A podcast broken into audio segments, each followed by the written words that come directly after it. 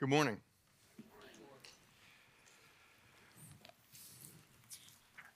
As Zach has mentioned, we are in a new teaching series. Am I, am I on? Can you hear me?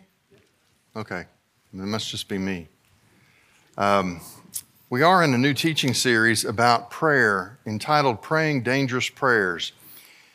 And I, I want to remind you that um, the title of the series comes from the fact that when we invite God into our circumstance, um, that invites danger.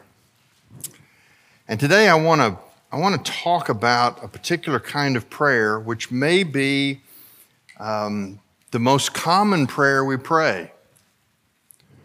Lord, bless me. Lord, bless me.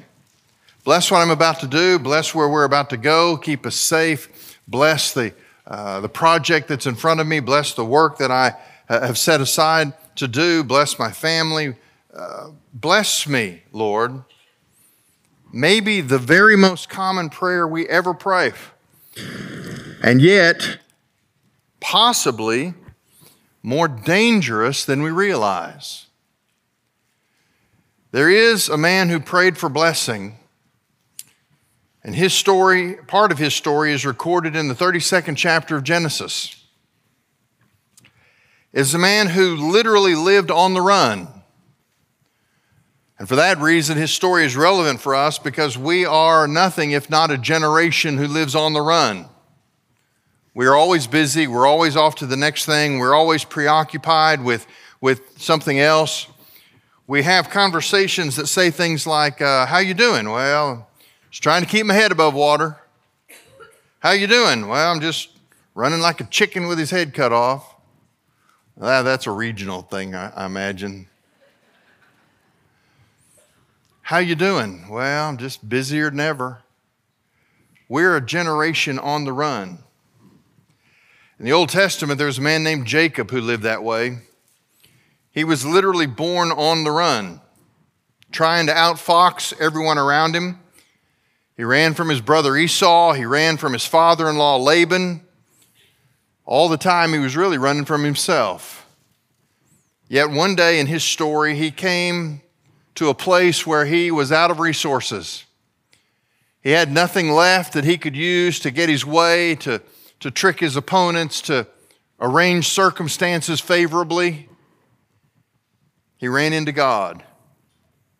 And at that moment, the man who wanted to be blessed saw everything about his life changed. Open your Bibles to Genesis chapter 32. And let me set the stage for this story about Jacob. Jacob was a young man uh, born as a twin brother, clinging to his older brother's heel. When he was born, he was given a promise that God would certainly bless him. In fact, uh, God decided that Jacob was the one through whom the promise that he had made to Abraham would be carried out. There was Abraham, God fulfilled the promise to Abraham by giving him a son, Isaac, in his old age, supernatural intervention. And then to Isaac, God gave two sons, Jacob and Esau. Everything was stacked culturally against Jacob. He uh, was not the firstborn son, so he didn't have the right of inheritance.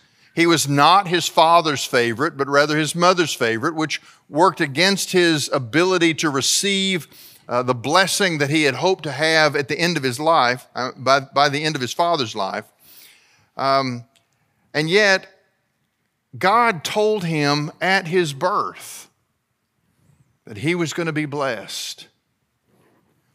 Jacob is a man who spent a lifetime attempting to gain the promise by deception and superstition rather than trusting God's word. He struggled half his life to gain what God had already promised him anyway. We've seen God again renew that promise. Jacob is born in Genesis chapter 25. God renews the promise uh, in Genesis chapter 28, but there uh, he adopts kind of a wait and see attitude about it. He lived his life by a philosophy if God comes through, then I'll have peace. The problem is, peace never comes to the person whose faith says, if God shows up. Jacob believed in God. He even attempted to worship God. But his entire life strategy was to handle things himself, what we've called here a practical atheist. You see, Jacob bargained for his birthright. He used tricks to get his father's blessing. He left home in fear. He suffered under virtual slavery to a father in law who was deceptive. And then, having left home in fear, he returns home in fear. Hardly the man whose life exhibited the blessing that had been promised to him at his birth. And yet, his entire life, he just wanted one thing he wanted what God had promised him. And so we come to Genesis chapter 32. Jacob has left his father in law. He now has two wives. He has sons by both wives. And he decides it's time to return home, only to discover on the way there that his brother Esau, the brother that he, uh, that he wronged in so many ways, that Esau knows Jacob is coming home and he is marching out to meet him with 400 armed men. And Jacob realizes that for the first time in his life, he's run out of options. And so Jacob does what Jacob does, and he develops a strategy. And he puts gifts in the hands of his servants. And he sends his servants on ahead to essentially bribe his brother Esau, to buy him off, to, to soothe his anger. And then he takes his families and, he, and he, he divides his families and all of his servants and all of his possessions into two groups. And he sends them on ahead. And he tells his wives, It'll be okay. I'll, I'll come along. I'll be behind you. I'll be right behind you. Born leader. I'll be right behind you. But then he thinks to himself, I'll send all of my possessions, all my family, all my servants, I'll send them in two groups. And if my brother attacks one of the groups and destroys them, at least the other group will live. I mean, this is, this is the definition of, of worldly strategy because he's got nothing left. He's just got to figure out how to salvage this situation, a situation of conflict with his brother that's probably been coming for decades. And he sends everybody off to hopefully appease Esau's anger. And Jacob, maybe for the first time in a long time, finally finds himself alone. And that's where our story picks up. Genesis chapter 32, beginning in verse 24. It says, Then Jacob was left alone. It's interesting that the story starts with that statement. Everything that Jacob had, everything that he had earned, everything that he had stolen, everything that he had acquired, he's now sent on ahead as some sort of bribe to appease his brother and he's left with the only thing that's really his, his life. It's interesting, left alone, the only way of gaining knowledge of ourselves, actually, is to be left alone with God. That's why, for the most part, we avoid quiet. We avoid aloneness. We avoid isolation. Because when we're alone, when there's no assault of noise and sound and information. We're left to think about things that we often try not to think about. We often come home, you, you, we're all pretty much alike. You, you come home and the house is empty and no one is there, and, and what do you do? You flip on the television. Because you want to watch something? No, because you want the noise because we're scared to death of quiet. That's why, that's why I still try and refer to devotional time, prayer time, time in the Word. I still refer to it as quiet time. It's kind of a, a quaint name. It was popular back in the 70s. It's sort of lost its, uh, its appeal. And yet, for me, it's a reminder that God is not to be found in the hustle and the bustle. Uh, God, God meets me when I'm quiet enough to hear Him speak. Jacob was left alone. Verse 24. And a man wrestled with him until daybreak. When the man saw that he had not prevailed against him, he touched the socket of Jacob's hip, and the socket of Jacob's hip was dislocated while he wrestled with him. Then he said, Let me go, for the dawn is breaking. But he said, I will not let you go unless you bless me. So he said to him, What is your name? And he said, Jacob. Then he said, Your name shall no longer be Jacob, but Israel, for you have contended with God and with men and have prevailed. And Jacob asked him and said, Please tell me your name. But he said, Why is it that you ask my name? And he blessed him there.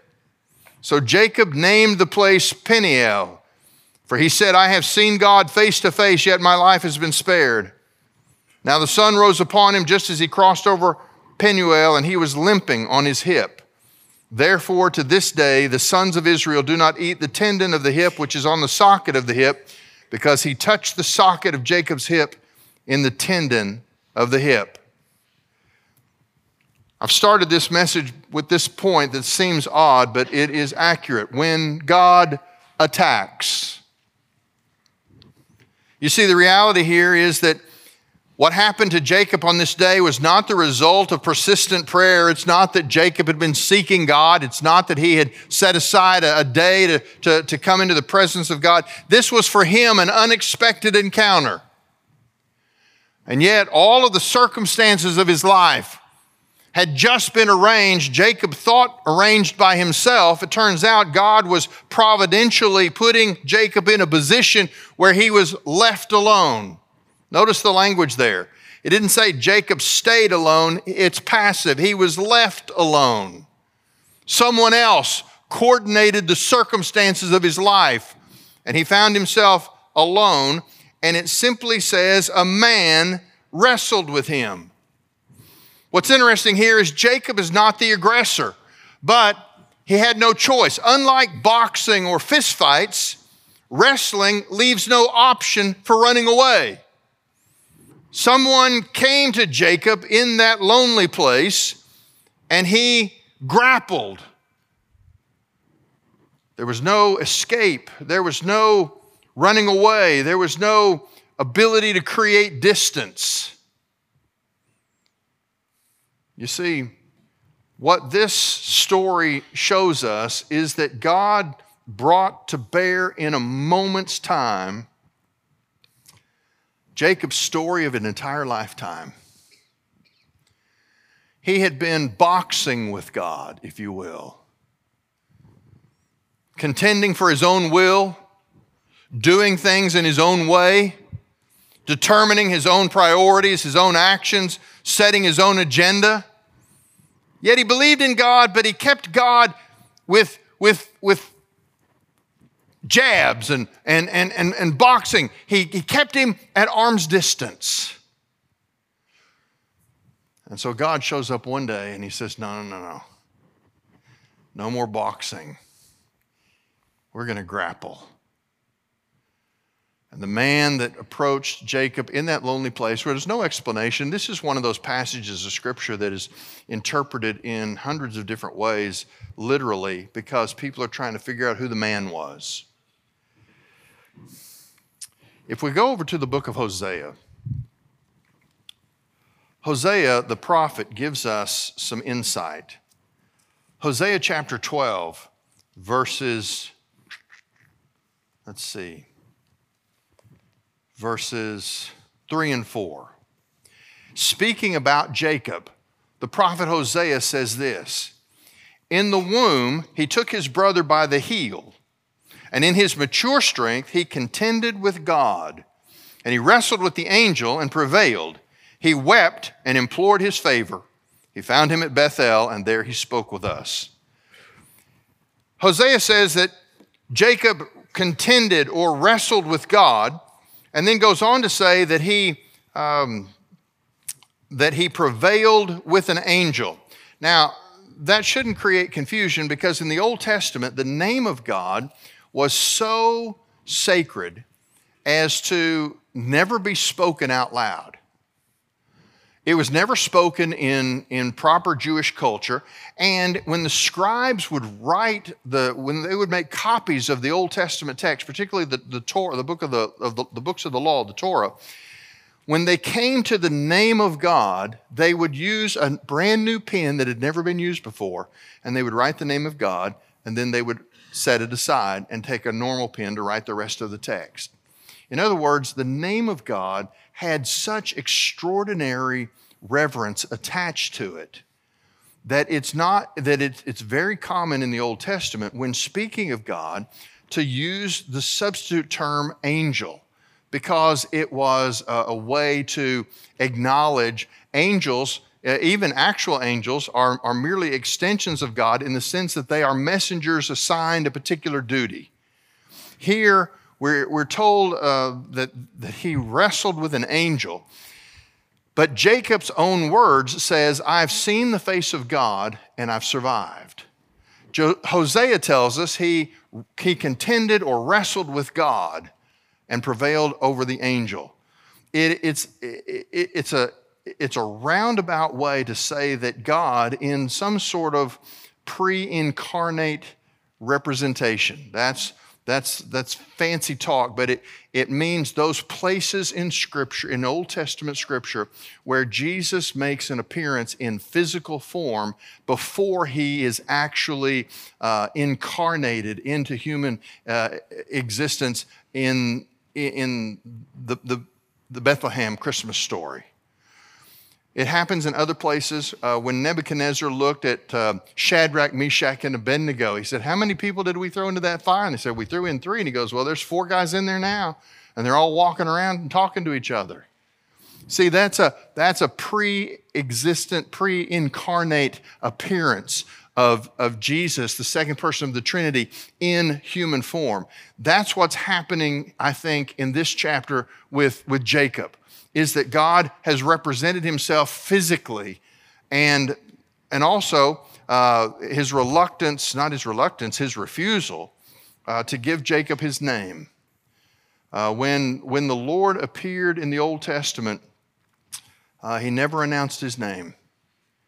Angels um, would be more likely to give a name to that kind of uh, questioning. But, but what happens here is that God has met, He's arranged the circumstances so that Jacob is left alone and he comes and he wrestles with him. This has been coming for a lifetime because, because Jacob has been uh, boxing with God, uh, struggling to resist God his whole life.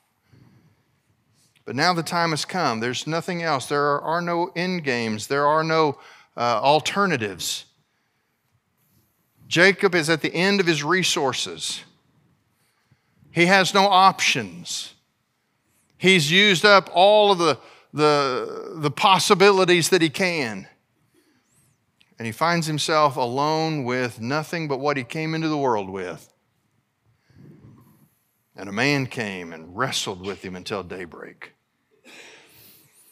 Well, Verse 25 tells us when the man saw that he had not prevailed against him, he touched the socket of Jacob's hip, and the socket of Jacob's hip was dislocated while he wrestled with him. This is an, an extraordinary uh, verse if, in fact, this is God that's doing the wrestling, because Jacob, um, Jacob's determination to be his own man was so fierce that at no point is he yet willing to give up. You say, well, he, he beat God? Well, okay, let's, let's balance that. God could have just blinked and taken Jacob out. But he met Jacob where he was. You see, the whole point of the incarnation in the New Testament is that God met us where we are. In the Old Testament, God often met with his people in thunder and lightning and fire and cloud up on the top of a, of a mountain. Uh, when God's presence was on the mountain and the people of Israel were gathered around the base of the mountain, it said that the mountain would actually shake as the thunder rumbled People wouldn't even touch the base of the mountain because they were so frightened. The presence of God was such that they would rather be distant from God than risk being close. But the point of creation was God created us so that we could be close, we could be in relationship. But our sinful selves and His incredible awesomeness could never come together, could never match up. So God came down from the mountain and he put himself in human flesh and he spoke with a Judean accent. And he let us understand that he loves us. God came to Jacob in a way that Jacob could finally comprehend the battle that had been going on in his life forever. And in this moment, God does what he does so well, which is Jacob is not going to back down. His rebel spirit is, is his whole identity. And so, in that contest, God touches his hip, probably dislocated his hip or tore the tendon so that Jacob is weakened. He can't maintain the battle because he doesn't have the strength that he's always relied upon. He doesn't have the sufficiency that he's always thought was endless. The last thing that he had was himself, and even now he doesn't have that. He touched the socket of Jacob's hip and, and it was dislocated. And then we find Jacob for the first time in his life learning how to win. He wins by losing. Verse 26. Then he said, Let me go, for the dawn is breaking. But he said, I will not let you go unless you bless me. He was unable to wrestle. His hip is dislocated. Now all he can do is cling. All he can do is hold on. Jacob had lived by the creed, never trust anyone. Now he comes to the awful awareness that this contender is the God that he's always kept at a safe distance. Somewhere in the course of this night, somewhere in the battle, Jacob begins to understand just who this, this opponent is, just who this man is that he's been grappling with. God's always been at a safe distance, but now he's right here. He's, he, he's so close that I can touch him. Only now Jacob finds that he's injured. He's out of strength. He's exhausted. He has no other hope. We use phrases like, well, I'm, I'm just at the end of my rope. I, I don't know what I'm going to do now. That's Jacob. The end of his rope out of ideas, out of options, out of resources. And so he does what we should all do. He holds on to God for dear life. I will not let you go unless you bless me. These are the words God has waited over 40 years to hear from Jacob. Jacob finally conquered his fear by giving everything up to God. Jacob represents so many Christians. I've seen this in churches that I've been in my whole life. People say things like, Well, I've tried everything. I guess now it's up to God.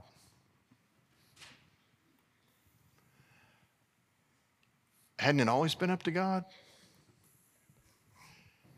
But for some reason, until we've tried everything, the option of coming to God with our need doesn't even come into our head. It's our last resort.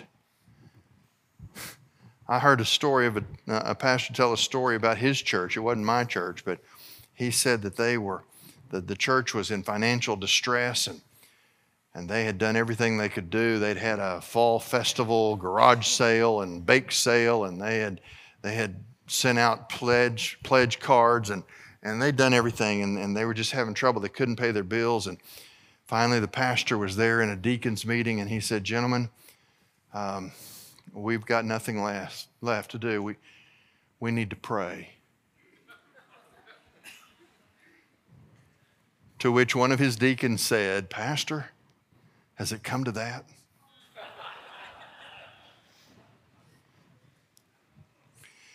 But you see, when we ask God to bless us, that's the only thing Jacob ever really wanted.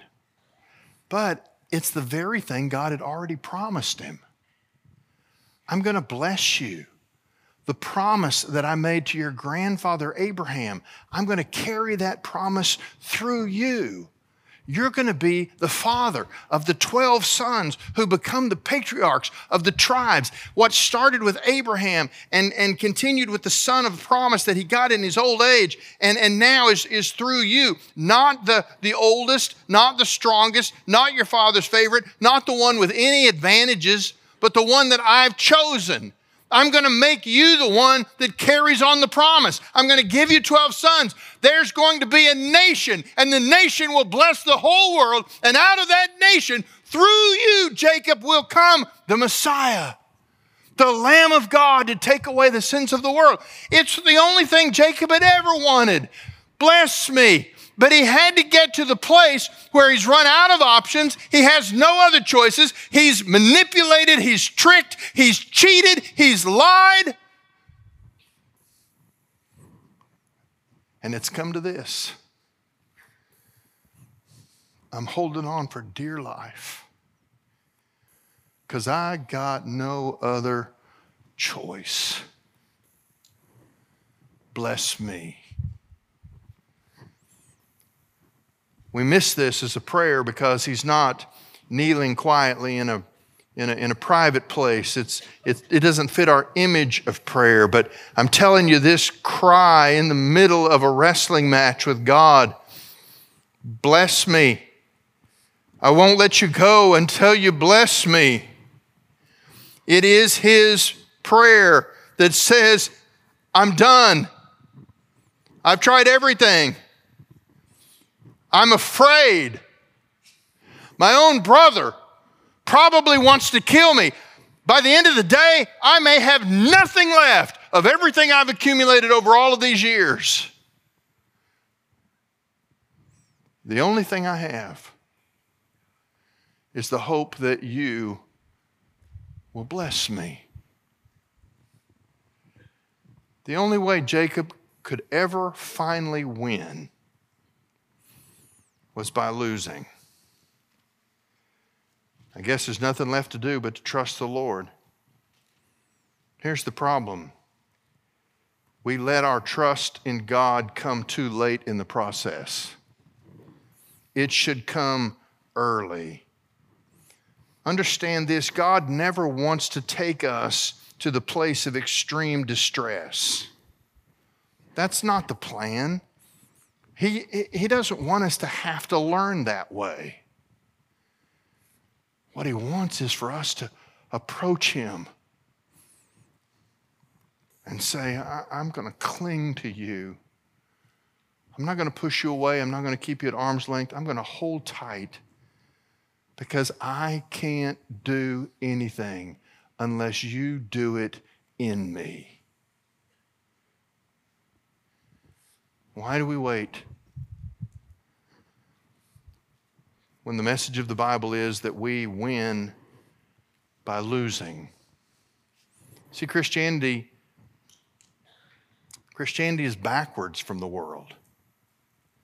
The first are last, and the last are first. It's the meek who inherit the earth.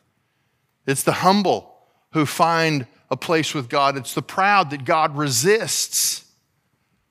You see, we can tell that we are operating in a worldly fashion when we make our decisions, when we plan our strategies, when we live our lives according to the way everybody else does it. We win by losing.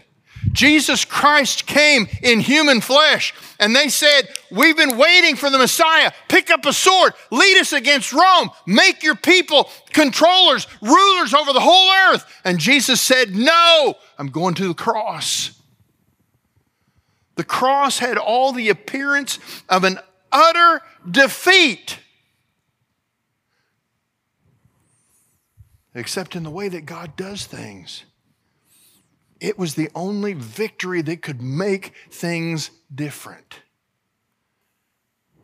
We have to literally quit asking God to bless us as we function like the world around us.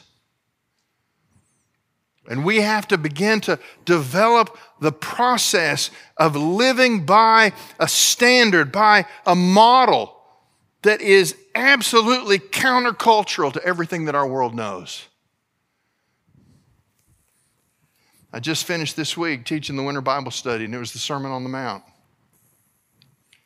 If you couldn't be a part of it, let me invite you to go back and listen to those lessons because the Sermon on the Mount is this description of the life of an authentic disciple. And it is, it is upside down compared to what the world teaches. But it is the way of the people of God. It is the way that we cling to Him and He blesses us. Look at what happens here in this story. The result of this battle and of this prayer is we have a better man and he has a bigger God. In verse 27, it says So he said to him, What is your name? And he said, Jacob. Then he said, Your name shall no longer be Jacob, but Israel, for you have contended with God and with men and have prevailed. He had, out of this, this battle, he receives a new name, but the gift of a new name indicates that he also has a new character. Listen, it's natural to plan and to scheme in life because, frankly, we see ourselves as competent to make our own way. That's the temptation. I got this. I can do this. This makes sense. I'm smart enough. I'm, I, am experienced enough. I'm competent enough. And yet, Jacob, whose name means trickster or cheater or deceiver, he gets a new name. The name is Israel. Israel means God battles. God strives. Let me tell you, our choice is this. We can either create our own messes and clean up our own messes by our own brilliant stupidity.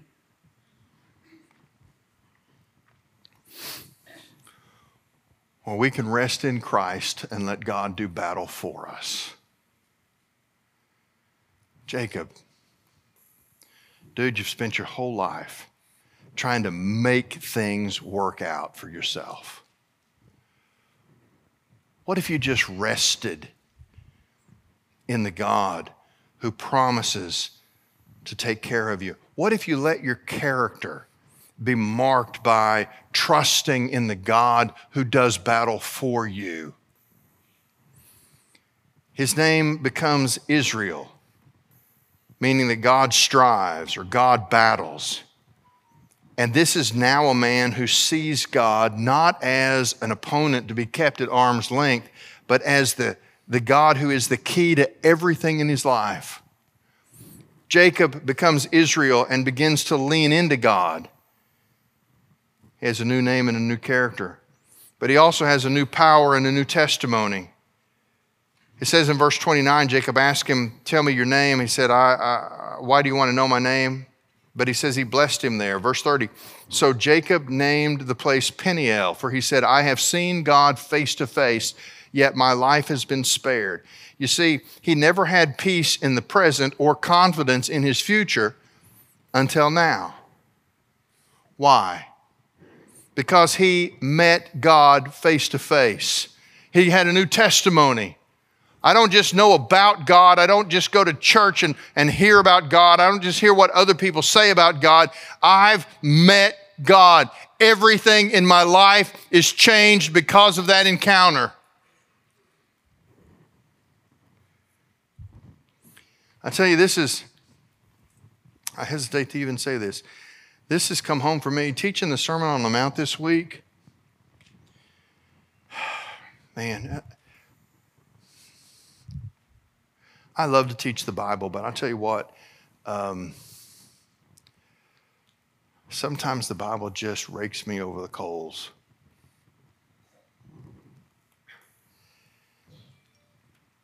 And one of the things that I had to do yesterday, knowing that this sermon was coming today and finishing the Sermon on the Mount all through last week,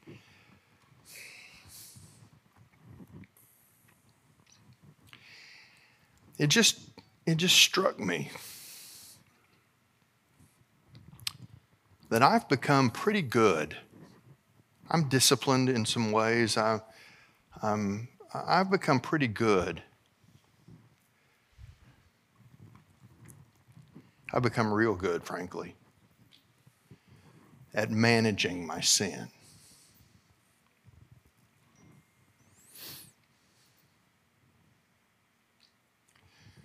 And the Sermon on the Mount reminded me that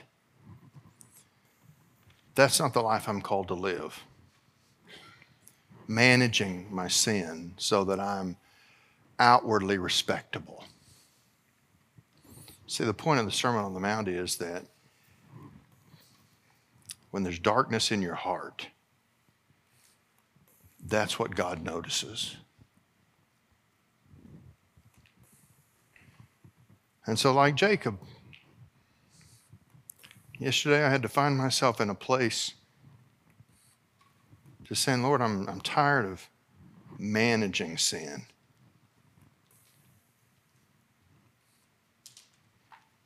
I want to be pure and holy all the way through. I want to win by losing. I want to give up control And I want God to live the crucified life through me.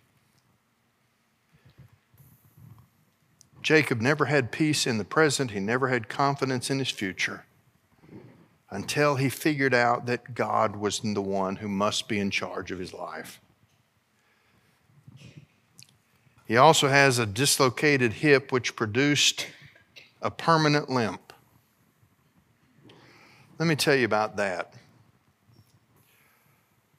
A quote that has really hit me hard comes from John R.W. Stott, an Anglican theologian. He made this remark on this passage all God's great men, all God's great men walk with a limp.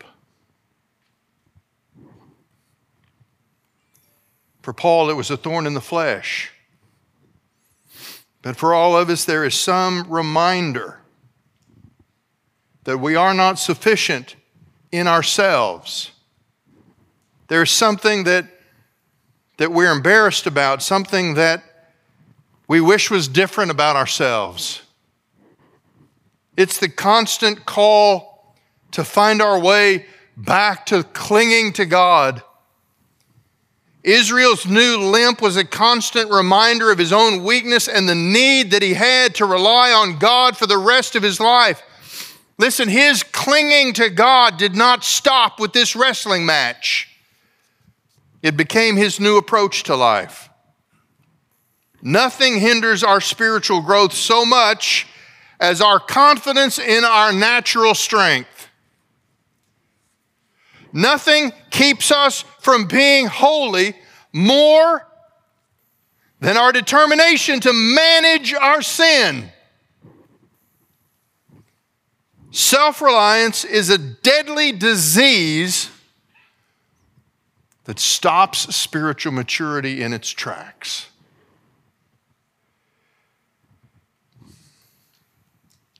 If you read chapter 33, what you find out is that the next day, the sun comes up,